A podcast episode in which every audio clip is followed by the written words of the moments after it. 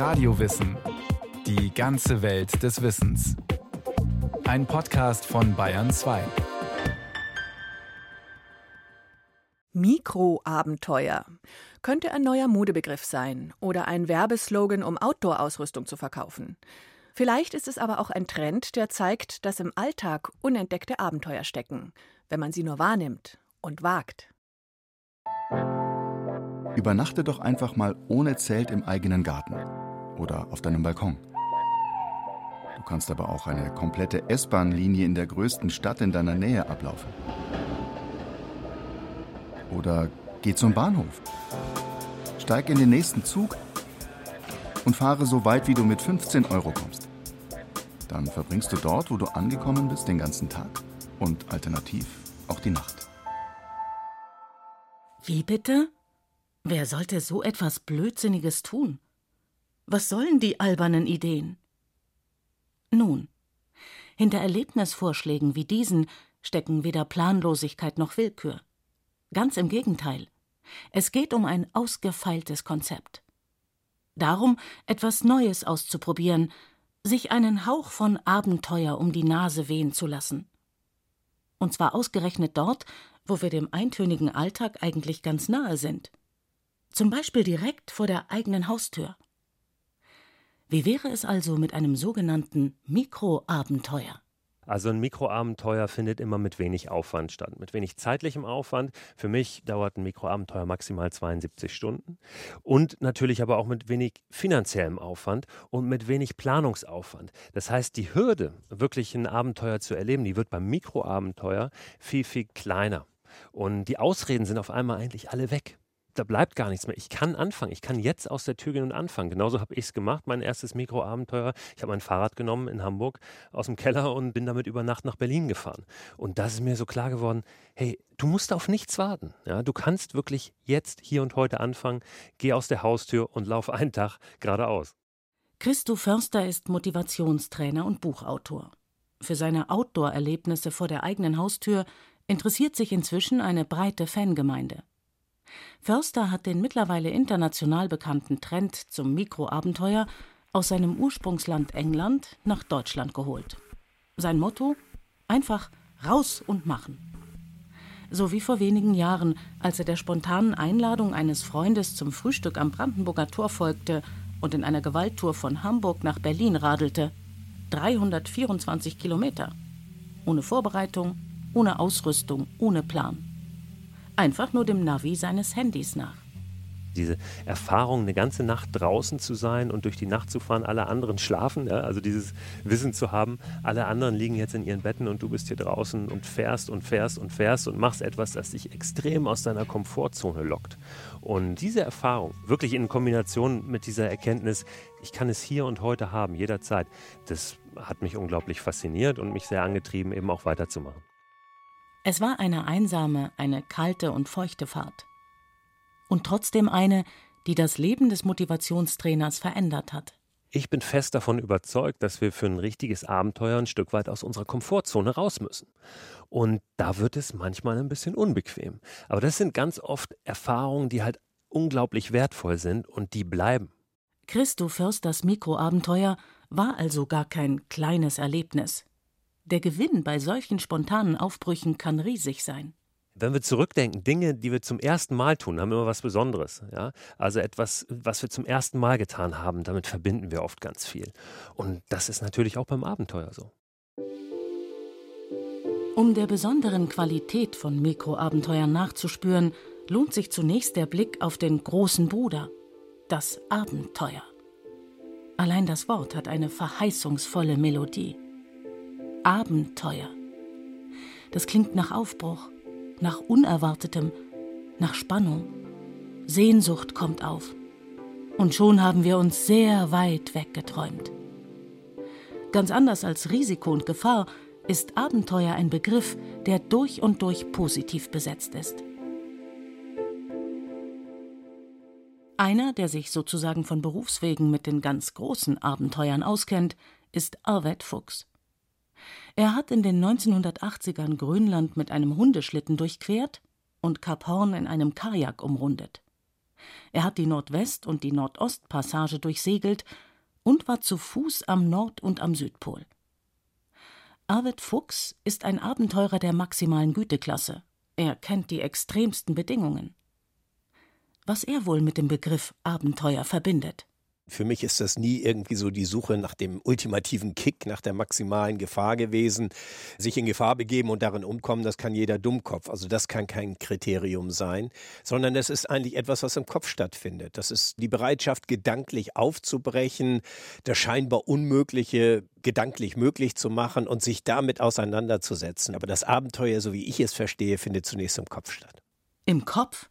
Das ist schon mal ein wichtiger Hinweis. Ein Abenteuer wird also nicht automatisch dadurch besser und authentischer, dass es am Polarkreis stattfindet oder in einer anderen, potenziell lebensgefährlichen Umgebung.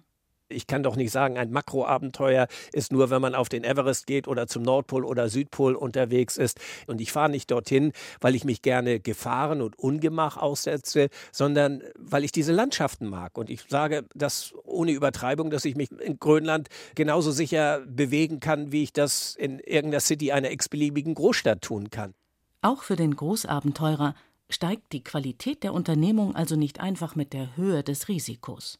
Das muss doch jeder Mensch für sich selbst definieren, wo er gerne hin möchte, wo er seinen geistigen Aufbruch hin orientieren möchte. Und insofern muss es nicht das Extremabenteuer sein. Abenteuer sollen ja etwas Positives reflektieren für denjenigen, der es durchführt. Und deshalb muss man sich in den Grenzen bewegen, die man beherrscht. Wenn man sich ständig übernimmt und ständig in Risikosituationen geht, die einen über den Kopf wachsen, dann bringt das doch keinen Spaß mehr mehr. Also für mich ist das Abenteuer immer etwas gewesen, was Spaß gebracht hat, ein positives Lebensgefühl, trotzdem es bisweilen gefährlich war und man natürlich Entbehrung gehabt hat, dass es auch mal wehtat und man total übermüdet war. Aber in der Summe aller Erlebnisse dominieren eben die positiven und darum geht es doch. Ein Abenteuer, ganz gleich welcher Größenordnung, hat offenbar auch etwas mit der Bereitschaft zur Entbehrung und zum Selbermachen zu tun. So entsteht die Erfahrung von Wirkmächtigkeit. Das heißt, ich spüre, dass ich aus eigener Kraft heraus etwas bewegen kann. Ein All-Inclusive Wellness Hotel ist sicher ein Erlebnis, aber eher kein Ort für Mikroabenteuer. Genauso wenig wie ein organisierter Survival-Trip. Es ist ein bisschen der gelebte Minimalismus. Also man muss sich automatisch bescheiden. Also wenn man nun nicht gerade mit einem großen Kreuzfahrtschiff unterwegs ist, was mit Abenteuer als solchem wenig zu tun hat, wenn man draußen ist, seinen Schlitten selbst zieht mit Skiern, Hundeschlitten oder einem Kajak oder Segelboot unterwegs ist, dann muss man sich reduzieren. Und ich glaube, dieser gelebte Minimalismus, der schärft eben auch den Blick für das Wesentliche. Also man muss sich, glaube ich, die positiven Dinge im Leben auch erarbeiten. Was wir zunächst schon einmal festhalten können, Abenteuer entstehen im Kopf. Sie setzen keine Mindestdistanz von zu Hause voraus. Sie werden nicht umso größer, je unbeherrschbarer sie erscheinen. Und sie haben viel mit der Erfahrung von Selbstbestimmung zu tun. Das gilt offenbar für große wie für Mikroabenteuer. Und damit stellt sich die Preisfrage an den Meister der Großabenteuer: Was hält er vom Trend zum Mini-Adventure? Davon, dem Alltag ein Schnippchen zu schlagen, direkt vor der eigenen Haustür. Ich muss da ein bisschen lächeln, ehrlich gesagt, weil mir das schon mehr so nach einer Werbestrategie irgendwie vorkommt. Was ist ein Mikroabenteuer? Also als junger Mensch habe ich äh, Wanderungen durch Schleswig-Holstein gemacht. Das war für mich das ultimative Abenteuer, weil mehr konnte ich nicht leisten. Aber ich hätte es niemals irgendwie als Mikroabenteuer für mich bezeichnet. Warum muss man es denn immer so reglementieren und sagen, das ist ein Mikroabenteuer, das ist ein Makroabenteuer und ich weiß nicht, was vielleicht da noch an Begrifflichkeiten eingeführt werden sollen. Das Abenteuer, das ist ja erstmal die Bereitschaft aufzubrechen, sich darauf einzulassen. Sich darauf einlassen. Auch wenn Arvid Fuchs auf den Begriff Mikroabenteuer verzichten kann, eines verbindet Makro- und Mikroabenteuer untrennbar. Es geht um die Bereitschaft zu einem neuen Erlebnis. Natürlich ist das Makroabenteuer Nordpol ein anderes, als mit dem Schlafsack auf dem Balkon zu übernachten. Und auch Planung und Vorbereitung unterscheiden sich gewaltig. Aber gerade hier kommt eben doch die spezielle Stärke des Mikroabenteuers ins Spiel. Es braucht zunächst rein gar nichts, außer der beherzten Umsetzung des Vorhabens. Christoph Förster? Die Destination ist tatsächlich relativ unwichtig für mich beim Mikroabenteuer. Es geht wirklich um völlig aus der Luft gegriffene Dinge, wo ich aber am Ende merke, hey, der Weg ist das Ziel, ja, wie man so schön sagt. Und ich habe einfach da ganz, ganz viel erlebt, was ich sonst so nicht erlebt hätte, weil ich da gar nicht hingefahren wäre. Es geht wirklich in allererster Linie um das Erleben und um die Erfahrung. Und da macht es mir ganz viel Spaß, mir wirklich absurde Dinge zu überlegen, ja.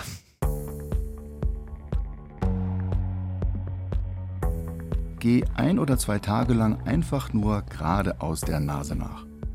Lauf barfuß einen Nachmittag lang durch den Wald. Oder fang erst mal zu Hause an, stelle aus Zeitschriften und Werbeprospekten eine Collage für die Wohnzimmerwand zusammen mit dem Thema So geht es mir gerade. Oder lad fünf Freunde ein und jeder soll was zu essen mitbringen. Lasst euch überraschen von dem Menü, was rauskommt. Und bitte möglichst wenig Aufwand dabei treiben. Man muss sich nicht mal Urlaub dafür nehmen. Spielerisch soll es sein. Ein guter Start ist für mich einfach einen ganzen Tag von morgens bis abends draußen zu verbringen und wirklich auch nirgendwo einzukehren, sondern sich das Essen draußen zuzubereiten, von Sonnenaufgang bis Sonnenuntergang draußen unterwegs zu sein auch zu starten vor der eigenen Haustür, einfach loszulaufen und dort, wo ich dann ankomme beim Sonnenuntergang, setze ich mich in die öffentlichen Verkehrsmittel und fahre zurück. Das ist so eine ganz einfache Sache. Das ist eine ganz einfache Sache, die man schnell steigern kann. Mikroabenteuer müssen nicht zu Ende sein bei Sonnenuntergang. Das Thema draußen übernachten ist für viele so ein ganz, ganz spannendes und auch ein bisschen mit Ängsten verbundenes. Auf dem Balkon im eigenen Garten zu übernachten oder mit einem Freund mal rauszugehen und ja, irgendwo im Wald sich was zu suchen, vielleicht den Schlafsack auf die Isomatte zu legen, Hängematte aufzuhängen, wie auch immer. Wenn man sich das noch nicht traut, dann kann man auch wunderbar einfach eine Nacht draußen unterwegs sein. Zum Beispiel bei Vollmond, da ist es ein bisschen heller. Einiges klingt ein wenig ungemütlich, anderes sogar etwas beängstigend. Mikroabenteuer zu bestehen, heißt aber nicht nur ein bisschen Unbequemlichkeit auf sich zu nehmen. Es geht immer auch darum, sich ein bisschen etwas zu trauen, nämlich Situationen zu meistern, die nicht aus dem Alltag geboren werden und sich dabei als kompetent zu erleben. Doch wo bleibt bei solchen Abenteuern die notwendige Erholung vom Stress unserer Hochleistungsgesellschaft? Führt das Konzept nicht dazu, dass wir sogar unsere Freizeit opfern, um uns immer weiter zu optimieren? Dr. Gerhard Blasche ist Erholungsforscher und Gesundheitspsychologe an der Medizinischen Universität Wien und erklärt zunächst einmal ganz grundsätzlich, wir neigen alle dazu, Erholung zu vernachlässigen und dann ist plötzlich Nacht und wir denken sich, Jesus Maria, ich habe ja kaum wirklich Zeit gehabt, mich zu erholen und schlafe dann vermutlich deswegen auch schlechter ein. Wir denken zwar an die Ernährung und an die Bewegung, aber dass da auch Erholung eine Rolle spielt, das ist irgendwie noch nicht so wirklich angekommen. Viele Leute erholen sich einfach, naja, um was zu essen oder vielleicht auch um eine zu rauchen. Aber bei den wenigsten ist vorrangig das Motiv, die Ermüdung abzubauen oder sich psychisch fit zu halten. Wir wissen also gar nicht so genau, wie wir uns am besten erholen? Klingt seltsam. Wären ein paar Stunden Schlaf nicht das Naheliegende? Oder einfach sich aufs Sofa legen mit Tee und Zeitung? Eine wichtige Voraussetzung für Erholung ist eben dieses Abschalten können, das sich mental distanzieren von dem, was mich belastet.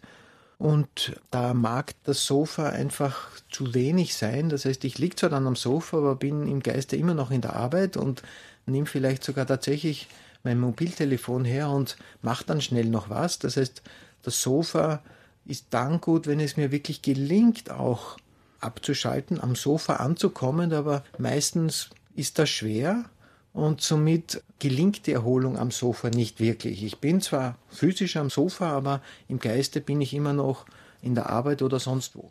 Gerhard Blasche kann das fehlende Erholungspotenzial von auf dem Sofa liegen sogar belegen.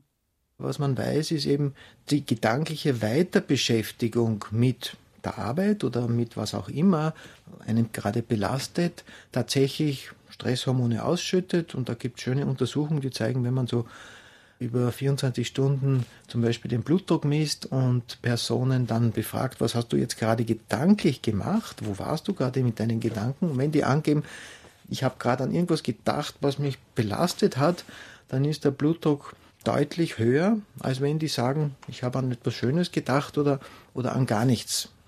Das heißt, da machen die Gedanken sehr wohl einen erheblichen Unterschied, weil es ist fast egal, ob ich an etwas denke oder ob es die reale Situation ist. Es wird immer gleichermaßen Stresshormone ausgeschüttet und das behindert die Erholung. Echte Erholung braucht also auch echte Ablenkung. Den Ausschaltknopf drücken. Doch wo kann man den finden? Der Erholungsforscher weiß, wo er sitzt. Im Grünen. Die Natur spielt vielleicht zwei Rollen. Das eine ist, die Natur ist in gewisser Weise zunächst einmal ein Raum, der uns irgendwie in den Bann nimmt. Die bindet unsere Aufmerksamkeit in einer sozusagen freundlichen, ungezwungenen Art und nimmt uns in gewisser Weise auf. Das ist etwas, was ablenkt, das ist etwas, was die Erholung fördert. Und das andere ist, die Natur ist trotzdem irgendwo auch unberechenbar. Insofern wissen wir auch, dass die Wildnis uns mehr reizt als sozusagen der gepflegte Park, weil dort mehr Möglichkeit für Abenteuer ist. Es gibt ungefallene Bäume, es gibt Bäche, die man vielleicht nicht leicht queren kann, weil die Brücke eingestürzt ist. Das heißt, es gibt dann immer wieder kleine oder auch größere Herausforderungen, die es eben im Alltag oder im verstädtischten Gebiet so nicht gibt. Die Natur mit ihren Erlebnismöglichkeiten und Herausforderungen bietet optimale Voraussetzungen, um vom Alltag wirklich Abstand zu gewinnen. Und sie ist ein idealer Raum für Mikroabenteuer, für die Suche nach dem kleinen Glückskick. Ist der Trend zum Mikroabenteuer also eine Folge davon, dass wir zunehmend verlernen, uns zu erholen? Sehr gut möglich. Denn je effizienter wir unseren Alltag und unser Berufsleben organisieren, desto ärmer werden auch die Erlebnisqualitäten in unserem Leben. Insofern sind Mikroabenteuer tatsächlich ein Phänomen, das gut in unsere Zeit passt. Gerhard Blasche? Ich glaube, es gab noch vor 30 Jahren einfach immer wieder natürliche Erholungsphasen, Auszeiten, auch in der Arbeit. Man hatte da Zeit vielleicht zu tratschen oder sonst was zu machen. Jetzt sind diese Lücken immer weniger. Ich denke tatsächlich, dass früher der Lebensraum von vornherein abenteuerlicher war. Alles ist irgendwie verbaut und es gibt sozusagen weniger solche Freiräume. Und so gesehen, glaube ich, kam es früher häufiger zu kleinen Abenteuern. Und heute ist sozusagen alles sehr effizient. Ich denke, wir leben in einer Welt, die so effizient wie noch nie war und wie nirgendwo sonst. Und da fehlt es oft an diesem Ungewissen, und so gesehen würde ich sagen, war es früher leichter einlösbar, fast im Alltag so ein kleines Mikroabenteuer zu erleben und heute muss man schon ein bisschen mehr suchen. Ein bisschen mehr im Alltag suchen? Nach etwas, was früher eher noch selbstverständlich war? Gibt es darum auch ein neues Wort für ein altes Bedürfnis? Mikroabenteuer? Kleine Abenteuer nach Feierabend, vielleicht sogar bis zum Sonnenaufgang. Was hält uns also noch davon ab, kleine Helden zu sein? Warum bleiben die meisten dann doch lieber zu Hause? Motivationstrainer Christo Förster. Ich habe keine Zeit, ist natürlich Ausrede Nummer eins. Ich habe vielleicht niemanden, der das mit mir macht, ist auch was, was ich ganz oft höre. Das Wetter ist zu schlecht. Ja. Ausrüstung ist gerne ein Grund, den viele vorschieben, dass sie noch nicht anfangen können. Ja. Ich habe noch nicht den richtigen Schlafsack, ich habe noch nicht das richtige Fahrrad, die Wanderschuhe. Wir können im Prinzip auch ohne Profi-Ausrüstung äh, loslegen. Wir brauchen kein Himalaya-Equipment, um Abenteuer vor der Tür zu erleben. Natürlich ist es irgendwann so, dass es Ausrüstung gibt, die Dinge bequemer macht. Ja. Und dann, je länger man dabei ist, wird man sich damit sicherlich auch beschäftigen. Aber um anzufangen, brauche ich keine gute Ausrüstung. Die einzige wirkliche Ausrüstung, die Mikroabenteurerinnen und Abenteurer brauchen, ist Entschlusskraft. Ich lege los. Jetzt. Gerade diese Frage, womit kann ich heute anfangen, ist für mich eine der wichtigsten Fragen überhaupt, auch wenn es um Motivation geht. Weil wir oft ganz große Ziele haben. Ja, so wie es mit dem Abenteuer ist. Wir sehnen uns nach großen Urlauben, nach großen Abenteuern und genauso haben wir im Leben oft große Ziele. Und dann sitzen wir oft da und wissen gar nicht, wo wir anfangen sollen. Und am Ende tun wir nichts. Und es ist ganz hilfreich, einfach mal runterzubrechen und sich wirklich die Frage zu stellen, womit kann ich heute anfangen? Die Sehnsucht nach der großen Urlaubsreise soll damit natürlich niemandem verdorben werden. Aber Mikroabenteuer bieten darüber hinaus etwas ganz Entscheidendes und mindestens ebenso Erfüllendes. Die großartige Möglichkeit, den Alltag selbst umzugestalten, statt ihm einfach nur zu entfliehen. Christoph Förster? Ich bin fest davon überzeugt, dass ein Mikroabenteuer sogar dafür sorgen kann, dass wir den Alltag verändern, dass wir gar nicht aus ihm ausbrechen müssen das ist für mich das, was am Mikroabenteuer dann nochmal wertvoller ist als an einem dreiwöchigen Urlaub oder einem großen Abenteuer, was immer ein Ausbrechen ist aus dem Alltag. Wir kommen dann wieder und alles ist wie früher.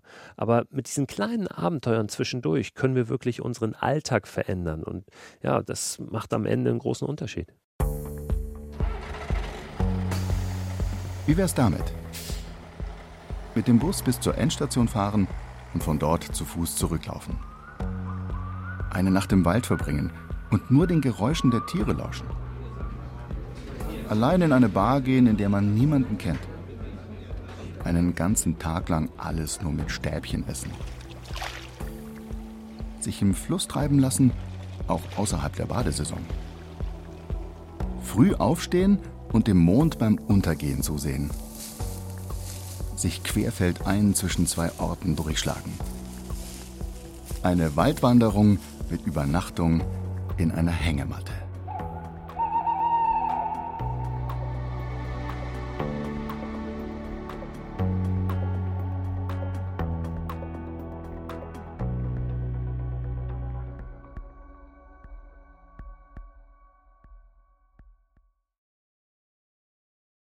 Sie hörten eine weitere Podcast-Folge von Radio Wissen.